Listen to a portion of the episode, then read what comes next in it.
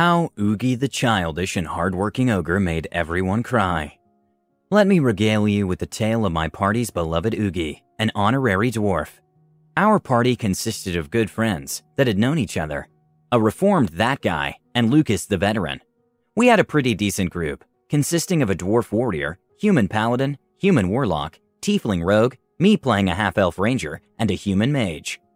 We were in the relatively early stages of an epic campaign and had been greeted by a sudden surge of slightly stronger enemies. What made these enemies slightly sturdier? Well, according to our DM, they had been gifted with heavy armor that could only be described as slapdash metal riveted together by clumsy hands. This led us to a few leads in town that culminated in the hearing of an ogre that had taken up residence in an abandoned forge and began crafting rudimentary armor and weapons for the local minions. And of course, this led to our first quest kill the ogre, stop the attacks. After what felt like an hour of minion stomping and quest cruising, we found the forge and killed a few of the outlying minions to prevent an unwelcome intrusion with the upcoming boss fight. We prepared ourselves. Without a cleric, we had to be especially careful with potion rations, which added some fun to the game. We had the tiefling sneak in and make sure we could sneak up without any trouble, or annoying traps going off. She gave us the all clear, and we shuffled inside, praying our sneak checks held up. Inside the large forge, we followed the sound of clanging metal and deep grunts. Lucas took the lead, preparing to call in a few favors from Bahamut, with Raj the dwarf following closely behind him. When we turned the corner, the DM informed us that we saw the large shape moving around the anvil and smelter, which we all knew meant the ogre. I asked to roll for initiative, to sneak in a shot, and perhaps swing the battle to our favor, but Lucas had another plan. Lucas rolls for a diplomacy check and takes the lead by speaking with the ogre. Why are you making armor for evil? Lucas asked. The ogre stopped and turned around in surprise. The DM apparently was surprised that we did not flat out attack, and he asked us for a moment to pen something down. After his pen stopped, he cleared his throat. Make armor here. Ogres no like make armor, so make armor for gobgobs. They like. The ogre then went on to tell us about how he discovered a book about crafting and decided to try making some himself. Judging from the simplicity of the story, our DM had not expected us to be diplomatic and just threw together something to explain why an ogre would want to spend his time with a hammer and anvil instead of hunting adventurers and eating goats.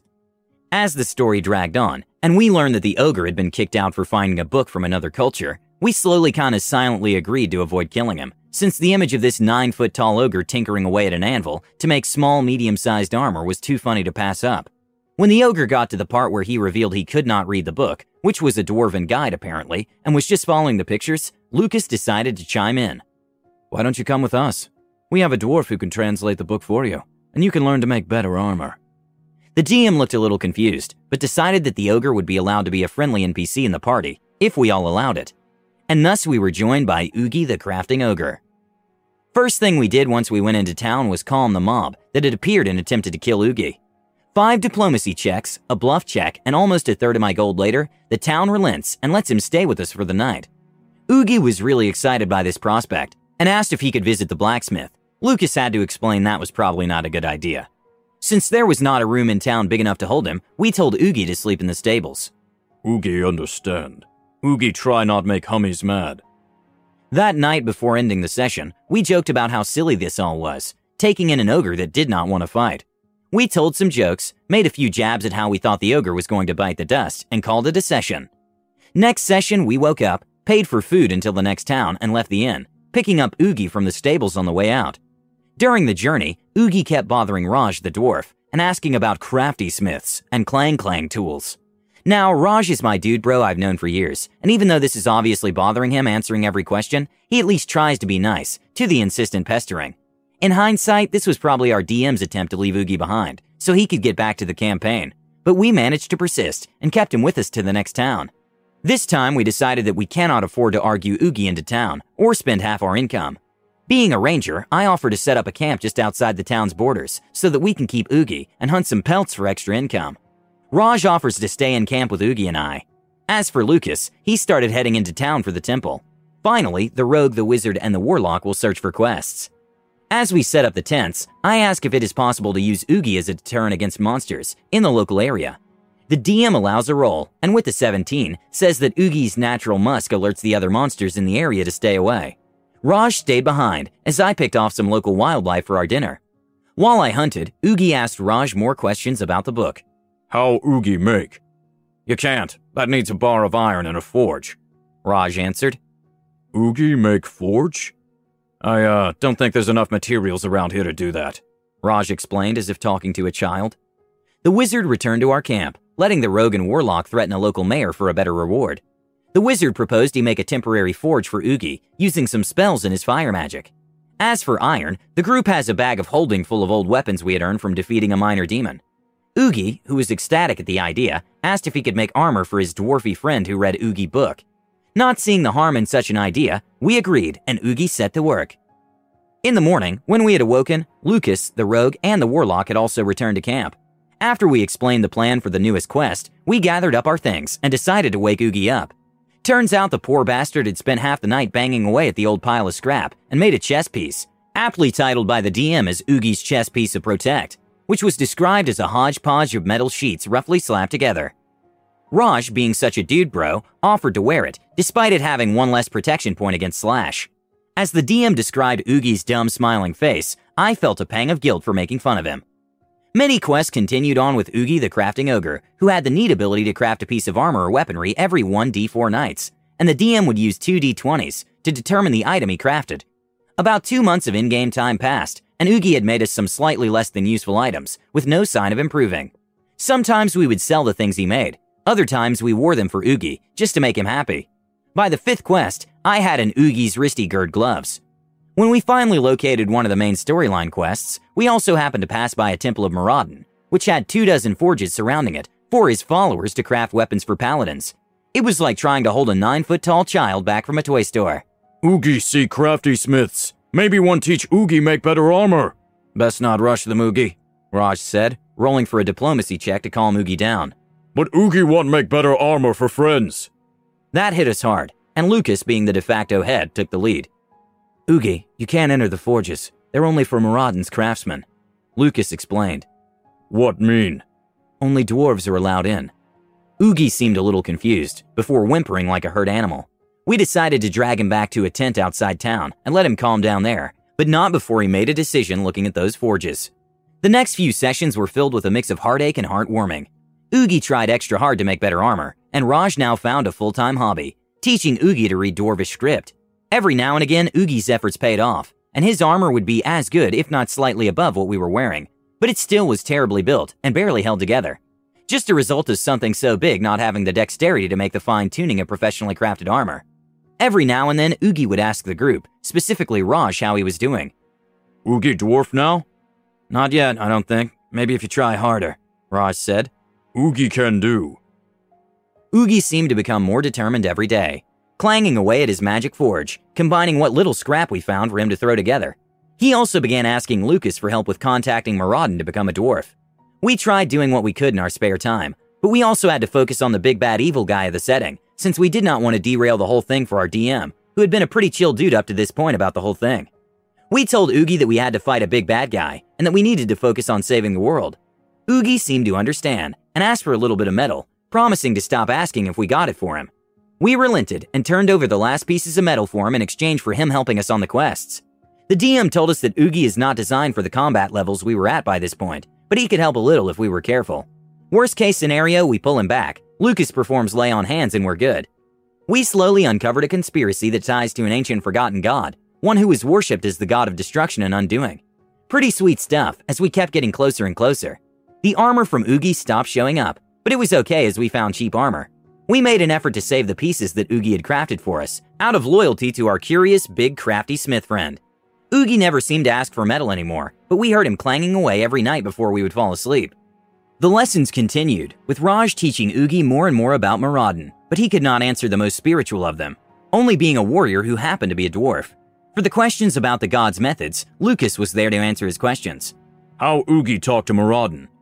You pray and ask for guidance, Lucas said. Moradin show Oogie how make better armor? If he sees fit, he shall guide you. How Oogie know? You will not, but you have to believe. Oogie believe. After a while, Oogie began splitting the time between speaking with Lucas about Moradin, which he thought was the quickest way to becoming a dwarf, and practicing his rudimentary dwarvish, which he used to read his first book. He faded more and more into our group's project, a background character. We still cared for him, but we just could not afford to babysit him as we leveled up. He also insisted on having Lucas ask Moradin if he was a dwarf yet. Moradin make Oogie dwarf now? That is not my place to tell, Oogie, Lucas said. Oogie pray, but Moradin not talking. Did Oogie do it wrong? It is not my place to tell, but I believe the gods work in mysterious ways, Lucas said reassuringly. Oogie understand. Make better armor soon for friends. As we cleared out more and more dungeons, we started to realize that we had made a mistake dragging Oogie along. He just could not keep up to our leveling up, and he could not get any useful perks. He started to become a hassle. By the time we were at the final stretch of the quest, facing the ancient cult summoning the god, we had a silent agreement to leave Oogie behind, lest he get hurt. We executed the play perfectly. The last town before the invasion, we told Oogie to stay with the Magic Forge and practice alone for a few days, and that we were going to get him more metal to work with. Of course, the big lug agreed, and after casting a spell to keep the fires going for a week, we set out, Oogie clanging away happily. We did not look back, but you can be damn sure we did not leave with a smile. Two hours into the dungeon, and we knew we had messed up. First off, we failed one too many sneak and bluffs, and that meant the cultists had finished their mission in summoning the God of Undoing. He was essentially an Orcus without the secrecy. Pragmatic as hell, he immediately begins to cast a bunch of seals and spells that trap us in the room, and then debuffs our armor to the point that it is unraveling back into scrap. Our warlock was protecting our wizard with a low level demon, and our rogue was stealthily trying to pickpocket the dead cultist for anything that might help. Raj and Lucas led the attack, and I was firing a volley every chance I got, rolling for anything that might break his ungodly armor. We were using everything and had run out of potions. Lucas had no more lay on hands available, thanks to a dozen cultists cutting off his prayers to Bahamut. It was only now that we regretted not having a cleric. The god approached Lucas and Raj, and without a hint of monologue, proceeds to wreck their faces. He breaks Raj's armor, shatters the divine shield Lucas was using, and then readies his next round of spells. And then the DM rolled for initiative. From behind me, a large metal sphere flew out and thumped the god. Not enough to hurt him, but it was a high enough roll to disrupt his spell. Oogie done crafting. From behind us, standing in the large doorway, stood an ogre, clad in a terribly mismatched set of armor, emblazoned with a hammer of Moradin on its chest piece. In his right hand was an enormous hammer the size of a stone column, and made of the same dented metal. Suddenly, all the Nights of Clanging made sense. Oogie wanted to help, and we just thought he was a burden. Oogie charged forward, rolling a 17 on his first roll, and with the god suffering from stupefaction because of his entrance, landed his first hit. It was the most damaging hit we had done to the god, and it had been dealt by an ogre that was wearing what looked like the rejected arts and crafts project of a preschooler. We sat there for a moment in stunned silence as the DM described the armor and hammer he carried, calling it a crude mimicry of the holy hammers and suits of armor worn by paladins of Moradin. You no hurt. Clang. Oogie's friends. Clang. No more. Clang. Three hits, each one doing a little less than the last, but still doing something. During this affair, the rogue finally hit a natural 20 and found the cultist leader's emergency reagents to shut the whole spell down on his corpse. She rolled for the toss to Lucas, who had enough armor to take another hit if he needed to get close. Oogie roared and attempted a grapple, using his natural modifiers to hold him, a god of destruction, for a brief moment. Oogie Paladin now too. Help Moradin. Help Lucas. Like real dwarf. We felt a pang of guilt. We had left this guy behind so he could not bother us with his quest to becoming a dwarf. But here he was wearing that stupid smile, wearing that stupid armor, and pulling that stupid move. Lucas sighed heavily, and we all rolled for our respective abilities. There was a brief moment where we thought that we had this thing down, until Lucas and our warlock stopped and realized the flaw in the plan. Oogie still is not high enough level. With that, our turn ended, and the DM rolled for the God's attack versus Oogie's grapple. I wish I could say Oogie had a natural 20. I wish I could say that his modifier gave him just enough to hold the God down. But I can't. The God rolled 14. Oogie rolled 5. The DM then informed us that not only did the God break the grapple, but now it stunned Oogie long enough to cast a spell of destruction. Point blank at Oogie's chest. As I said before, very rarely did Oogie craft armor that matched the level stats of armor we bought in town. He was wearing armor that was almost two levels below his current level, and his current level was lower than any of us. Oogie collapsed in a heap, and the god turned to face us. For those that do not know, our warlock was once that guy. He had a major falling out with the DM and Lucas and reformed himself. He never got along with Lucas, but he was willing to not be a jerk as long as Lucas did not call him out on stuff again. This was the only time I saw our warlock look across the table and ask Lucas for help. I need a favor, and I need it now. Lucas moved to cover the warlock, who charged forward with a series of demons in tow. Our warlock may have been a bit of a jerk, but he was a jerk with a good amount of demons on call for favors. He called every single one of them in. The DM, knowing what this meant to us, did not bother to ask for our rolls. Every demon snuck in a hit, and with a dwarf at his heels, a wizard freezing his balls, and a ranger firing arrows into every square inch of flesh exposed on his hide, it was no wonder the god never saw our rogue behind him, with the sealing amulet and scroll of desolation from the cultist leader. Before the god even returned to the astral plane, we rushed to Oogie, who was managing to hang on by the merest thread of life possible. Lay on hands was next to useless, and with no potions, we all knew what we were watching. We were watching Oogie die, and even after we had killed a god, conquered dungeons, and leveled evil kingdoms, we could not save our friend. Oogie's sorry he got in way. You didn't. You did great, Lucas said, trying to comfort the ogre. Oogie's sorry he not make good armor like dwarf. We love your armor, big guy. Don't think like that. I had never seen Lucas try so hard to call in a favor from Bahamut, or roll so desperately for a miracle. Even the warlock was searching his sheets for a demon who might help without too hefty a price. No such luck. Oogie know why Moradin no talk to Oogie. Oogie's hands too big and clumsy, so Oogie not make small armor nice and pretty. It's fine, Oogie. Just hang on. We're gonna save you, Lucas said with tears in his eyes. Oogie knew he not good crafty smith when he saw Dwarf Temple, and crafty smiths look at him funny, but Oogie try anyways. I'm a touchy-feely guy, and I know Oogie was a figment of our imagination, but when you see Lucas, a veteran who lost his left leg to a bomb before he was 25, holding back tears, you know it's not just me being blubbery when I say that we were tearing up. Oogie not good crafty smith with armor and weapons, but Oogie good crafty smith at something. Oogie can make good story. At this point, our rogue hid behind her screen, and the warlock just stared down at his sheet, having stopped searching for his demon to deal with. Oogie think dwarves make good armor and stories, which why Oogie wanted be dwarf. But Oogie understand he not dwarf, and he not be dwarf ever. Oogie's breathing began to slow, and Raj grabbed his hand, holding it as best as he could. You could be a dwarf, Oogie. You could be the best ogre dwarf in the land. Oogie closed his eyes and smiled. Oogie like that. He go sleep now. And like that, our party lost Oogie the crafty smith, and we all think a little something died with him inside of all of us. We looted the dungeon, killed the remaining cultists, and made our way back to the nearest village, one that happened to have a temple and forge for followers of Moradin.